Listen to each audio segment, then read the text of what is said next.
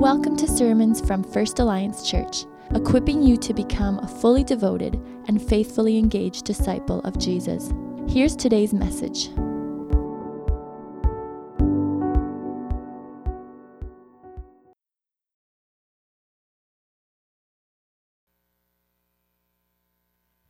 Well, good morning, First Alliance Church. Pastor Andrew here. Uh, this is not how I had hoped to be with you this morning uh, to preach the Word of God, uh, but it seems that I too have fallen to COVID. However, I'm able to be here with you on video, so I want to invite you um, to just come along uh, as a normal Sunday.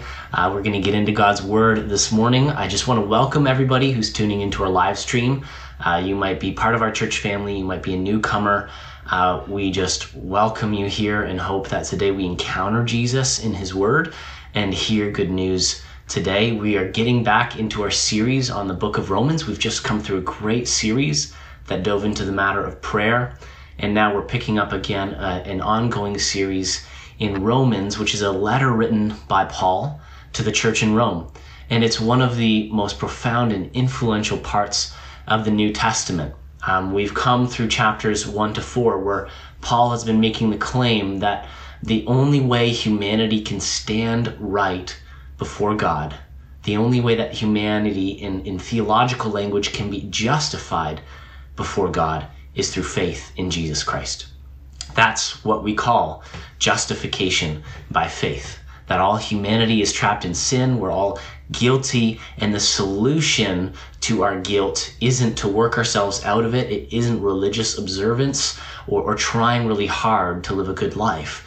The only way we stand justified before God is through faith in His Son Jesus, who came and died in our place and was raised from the dead. But now we're getting into chapters five to eight, where Paul starts to unpack the implications of this good news for us. And as we dive into it, I want to say right off the bat um, that the next little while, what we're going to be considering in Romans is, is what uh, we might call normal Christian life.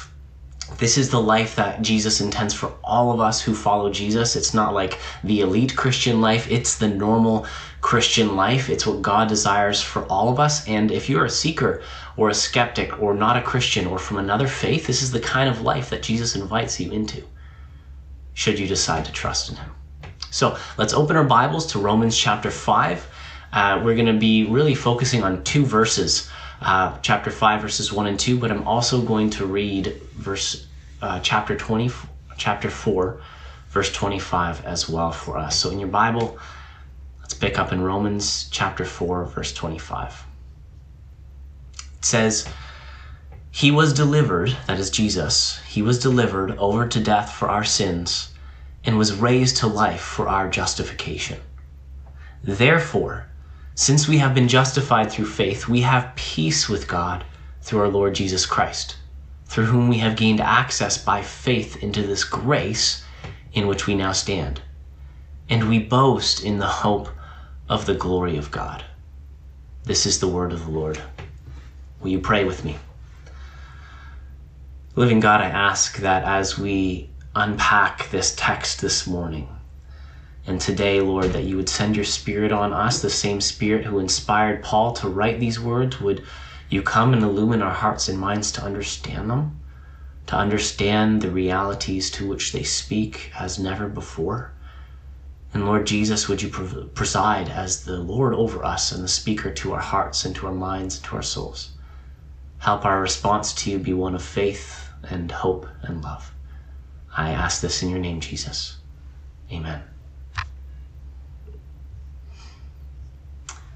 A great myth of the kind of Christianity that sometimes is manifested in uh, the North American church is that once you're justified by faith, uh, you're in, and, and then that's all there is. You know, you've had your come to Jesus moment.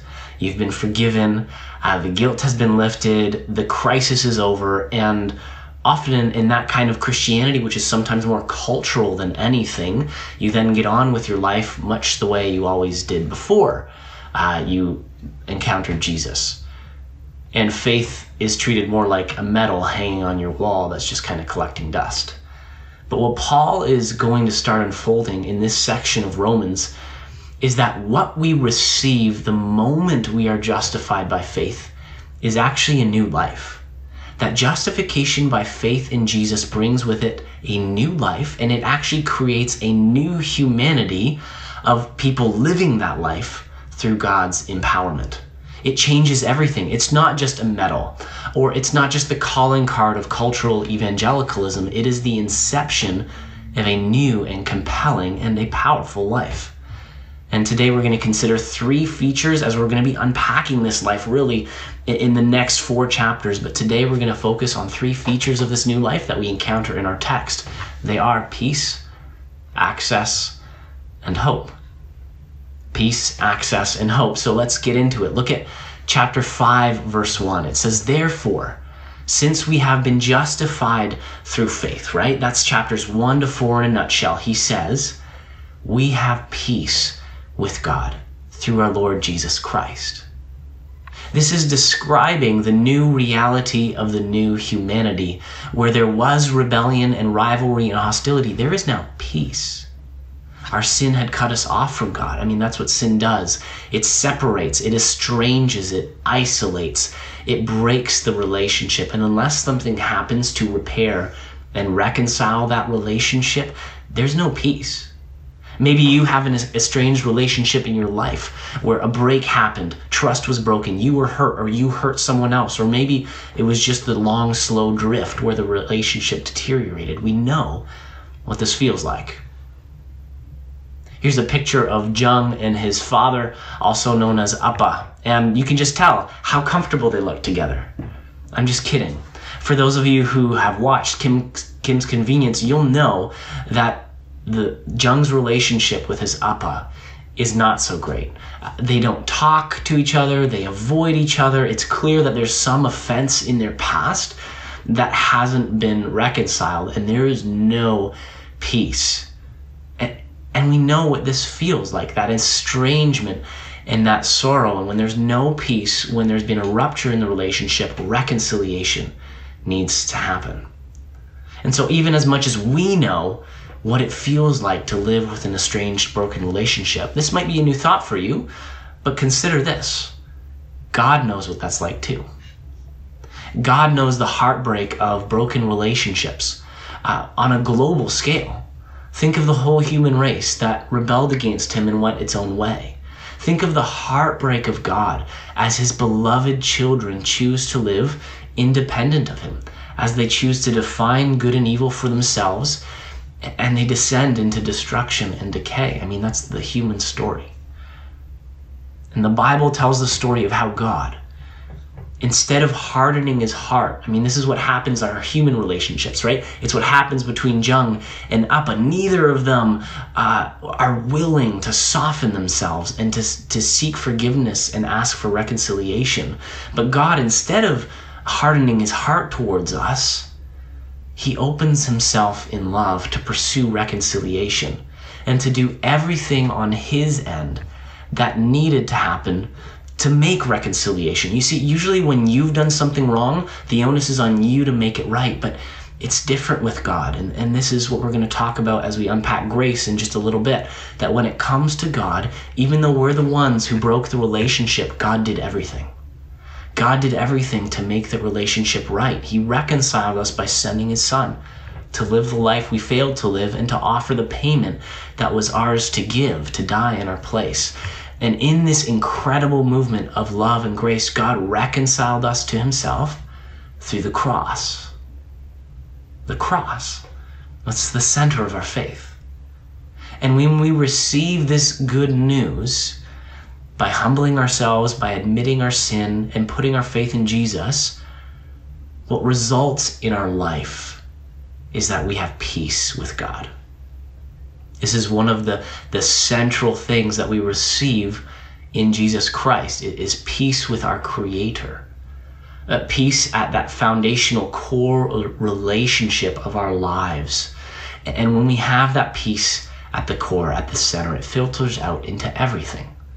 The peace of God will start to guard your heart and mind. The peace of God will start to govern your relationships and your household. And and probably not instantly. For those of you who are new followers of Jesus, uh, you might be frustrated even and going, God, I want to experience more of your peace. This is a gradual thing. Sometimes he just douses us with a bunch of peace, but often it's about walking out our relationship with Jesus and experiencing the peace of God in ever-expanding ways in our lives, that at the end, and more and more, peace will more and more define your life.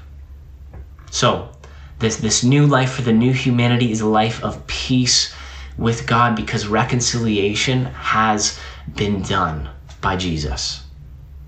And then this peace leads to access. Check out verse two.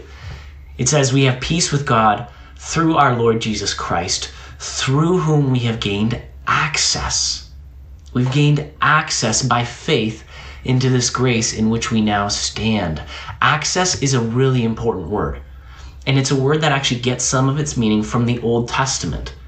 Uh, in the Old Testament worship life of Israel, uh, access was given to God's presence, but only to certain special people at certain special times. It was given to the priests and the high priests at times of worship, and even to do that, they had to be ceremonially purified. So access was limited to God's presence. And one of the stunning announcements of the New Testament is that access to the presence of God is now available to everybody through Jesus. Not just the priests or the pastors, the elders, the important religious people, but every follower of Jesus has access to the Holy of Holies, to the presence and life of God. And this is what Jesus has done. It, it, again, it's not us being so great that we are given access. It's the mercy and grace of God giving access, because peace has been made through the reconciling work of the cross. He's dealt with our sin, and now nothing is standing in the way. There's no more barrier. There's nothing standing between us and God. When Jesus died, you, some of you remember that story, uh, that when Jesus died, the curtain of the temple, and this was a very thick curtain that, that separated uh, the Holy of Holies from the rest of the temple, that curtain was torn in two. It's a sign that Jesus and his death has removed everything that stood in the way of us entering into God's presence. There is access. The new humanity has access. But look at what Paul says. He says we have access by faith into grace. So, so yes, it's access into God's presence, but he wants to get more specific, and he highlights grace. Uh, he's talking about grace as if, uh, as we believe in Jesus, we now step into like a new environment. Like grace is like the air we breathe. Yes, there's grace in the event on the cross, but that grace leads to more grace, and it's a grace which he says, in which we now stand. It's a new environment for the new humanity. That as we live in the access to God's presence, we breathe grace. We live grace, we receive grace, we give grace. The new humanity lives in this environment of grace, and And even more so, he says we take our stand in grace. I want to ask us the question, how are we doing at taking our stand in grace? I think it's often the case that we deny ourselves the grace of God, whether it's because we, we believe lies about God, um, or we believe lies about ourselves, or maybe the performance-based value system of the world leaks into our souls because it's what we're living in every day. As we go about at school or at work or at home or on social media. We're called to stand in grace. We've been given access to grace and to stand in grace. It's a gift, it's not a wage. Access isn't something you earn, but Paul says stand in it. He encourages us, stand in it. So church, I would encourage you, stand in the grace of God, because you've been given access through Jesus. Peace leads to access, and access in turn generates hope. This is the last feature of the new life that we're going to consider this morning, is hope. Look at the end of verse two. Paul says, and we boast or rejoice or exult in the hope of the glory of God. What is hope? Well, hope is a future expectation. To put it very simply, it's having something to look forward to. So we do a movie night as a family. At the end of the week, we order pizza and we settle into a movie together. It's this great little ritual that we love as a family, and our kids look forward to it. They hope for it. But that's just a really superficial example of hope, and you can probably think of many in your own life. Uh, but the hope that Paul is talking about is deep. It's one that we might even say is the deepest longing, the deepest hope of the human heart, and it's this. It's the hope of the glory of God. What does that mean? Glory means God's weightiness, his significance, or I like the word from the from Latin, his gravitas. Um, it's often shown in the Bible as this brilliant light, and it's it just suffuses God's presence. It's this power, this weightiness, and it often results in people giving God glory because they see the glory. Glory is God's. Glory is God's. But, and here's another crazy thing about what Jesus offers to us in himself, is that as his image bearers and through the peace and access he gives, the glory of God is also for us. In this stunning turn of grace, humanity, even though we've fallen short of the glory of God through Jesus, might get in on the glory. And that's our hope. That one day we will be uh, fully in on the glory of God, but that even now we can participate in his glory. Let's check out some examples from Scripture. So in Second Peter one four, it says, He, God, has granted to us his precious and magnificent promises, so that by them you may become partakers of the, of the divine nature. Partakers of the divine nature. I mean, that's incredible. That's talking about this same reality. Partakers, participants in the divine nature. Check out First John three verse two, and we'll have it at the bottom of the screen, so so um, you know, don't feel like you need to catch up in your Bible. In First John three two, it says, Beloved, now we are children of God, and it has not yet appeared as yet what we will be. We know that when he appears, that is when Jesus comes again, we will be like him, because we will see him just as he is. We will be like him. Second Corinthians three eighteen says, But we all with unveiled face, beholding as in a mirror the glory of the Lord, are being transformed into the same image from glory to glory, just as from the Lord, the Spirit. Beholding the glory, being transformed by God's glory into glory, that we will be like him, that we will become partakers of the divine nature. Here are Peter, John, and Paul, all of these like heavyweight disciples and apostles of Jesus, telling us that we have the hope of the glory of God in the future, but even now. In Second Corinthians, Paul says that we are being transformed, that God's Spirit is at work in our life, transforming us, changing us from the inside out to be more like Christ, to, to reflect more of his glory. So I want to ask you today, as we hear about the hope of the glory of God, do you have hope in this time? I mean, I think it's a pretty hard time in which to have hope. Uh, the pandemic we thought was maybe coming to an end has just surged again, and, and I'm a living example of this. Um, but when you think about the future, what comes to mind? What do you feel? Do you have hope for the future? Do you have something you're looking forward to on the deep levels of your soul that is waiting for you? Viktor Frankl was a psychologist who was part of the Jewish population that was taken off to the Nazi concentration camps during World War Two. And Frankl was a neurologist and a psychiatrist, and being who he was, one of the ways that he coped uh, with the horrors of the camp uh, was to give his mind to studying the experience of being in a concentration camp. He made himself and he made um, those around him kind of the, the subject of his observations. And he, he really wanted to drill down on this question, um, that as he watched people in camp life, he wanted to figure out what enabled certain inmates to have a resilience that enabled them to endure the horrors of the camp, whereas many, very understandably, succumbed to the crushing influence and the inhumane treatment of the camps and died? What was it that gave certain people resilience? He wanted to drill down on that question. Let me read some of his conclusions.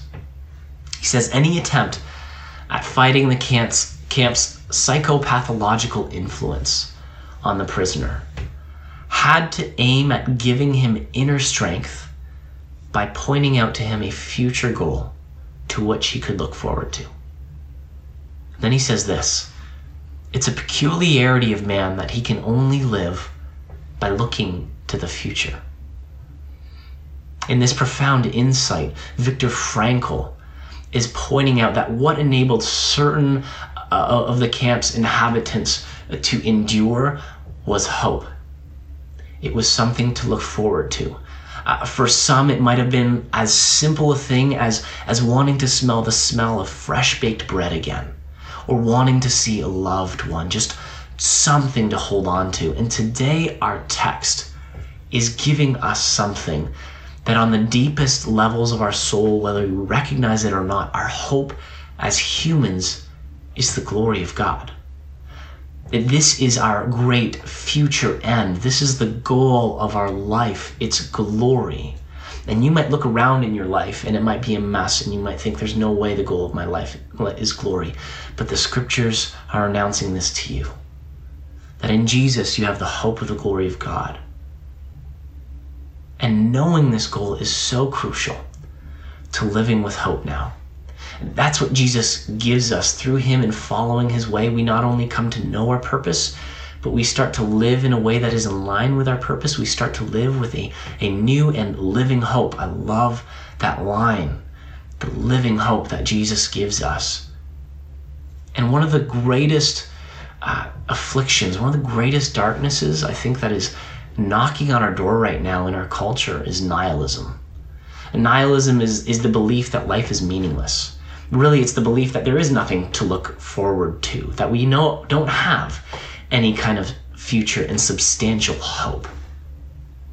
Nihilism thrives when we don't have anything to look forward to, and when there's this collective sense of lostness and there's no hope, and people are just haunted by this feeling uh, and the dread that they have no clear, discernible purpose in life.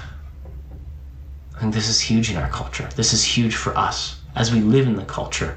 And as disciples of Jesus, it's often the case that the culture leaks into our hearts or even actively tries to colonize us. And friends, the reason we fall into nihilism is, is when we uh, lose sight of that future hope. We lose sight of the goal of life. And let me just say, I think this is all the more acute now because, you know, um, that amazing word, progress, that gets talked about so much. I heard it on the radio today. Um, and really, the modern project was founded on the, the this faith in progress, that humanity is just going to keep getting better and better through all of our scientific achievements and, and like humanitarian um, altruism. Um, but that hope has profoundly disappointed us because the modern project hasn't worked. For all of our prov- improvements, it's the sad fact that slavery, hunger, tyranny, violence, oppression, and disease continue to thrive in our world. We've just become more advanced in the way we can inflict harm on others, or it's moved into the digital space and onto the crypto markets where there's just more anonymity, more polarization. And you see, our modern optimism has given way to what some philosophers have called a postmodern malaise. It's the sense of lostness. And the global crisis of COVID has just accelerated it, and it, it's exposed us really at the point of where have we put our hope? Have we put our hope in the government to provide the conditions for our best life? Have we put our hope in healthcare? Have we put our hope in our bank accounts, in our retirement fund, in, in, in our home, in our wellness, in science, right? COVID has just blasted through all these things. They haven't been able to protect us from something so small and microscopic, really. You see, hope is essential to living But misplaced hope can be deadly.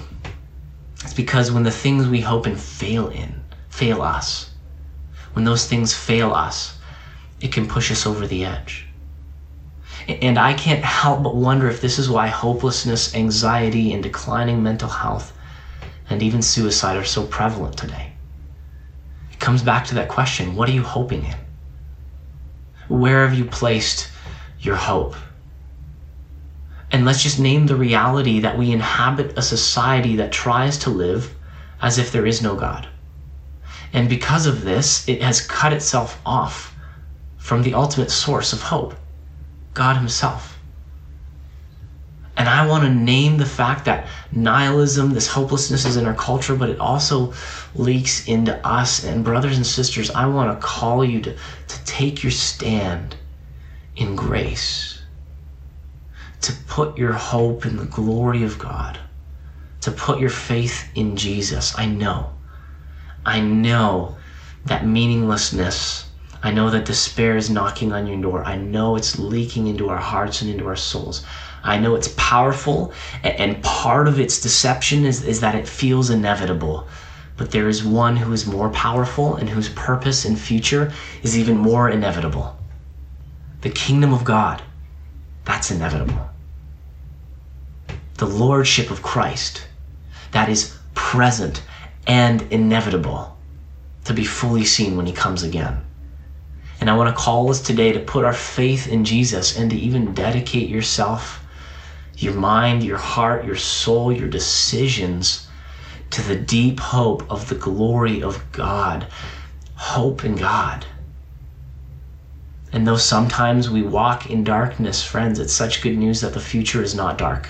It's bright. It's a future where God will fulfill what he said he would do. I love the example of Abraham. In chapter four, if you just flip back a page in your Bible or look back a page at the end of chapter four, in four verse eighteen, it says, against all hope, Abraham in hope believed. See, Abraham didn't have much reason to believe either. God had promised him that he would have kids that were numerous, that he would be the father of a nation, and yet him and his wife Sarah were way past childbearing age. But against hope, Abraham in hope believed. In four twenty-one, it says that Abraham was fully persuaded that God had power to do what he promised. Fully persuaded that God had the power to do what he promised. And God's promise to us in Christ is that we will be with him one day in unveiled glory.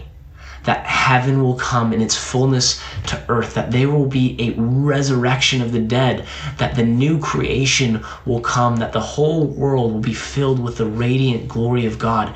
And even now, in the power of the Spirit, we can live with a deep hope and even participate in his glory.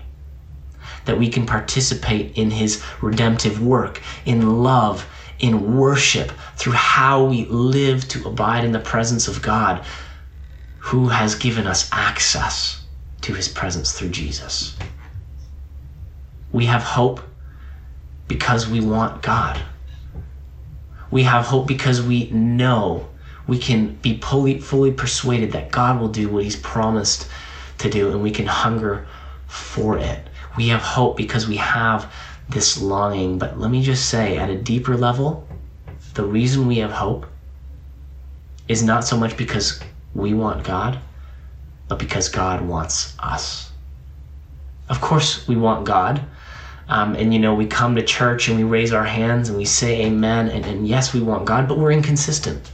We're weak. We're leaky. We're prone to wander. But our faith and our hope is not rooted in our human commitment. It is rooted in God's divine commitment to us.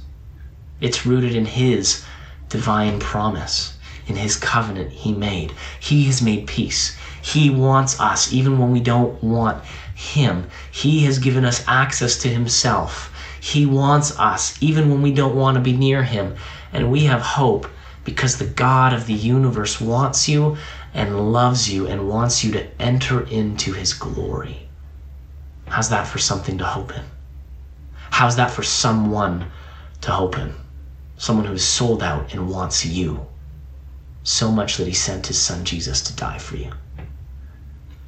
I love how the theologian Jürgen Moltmann puts it. He says, the ultimate reason for our hope is not found at all in what we want, wish for, and wait for. The ultimate reason is that we are wanted and wished for and waited for. What is it that awaits us? Does anything await us at all? Are we alone? Whenever we base our hope on trust in the divine mystery, whenever we put our hope in God, we feel deep down in our hearts, there is someone waiting for you, who is hoping for you, who believes in you.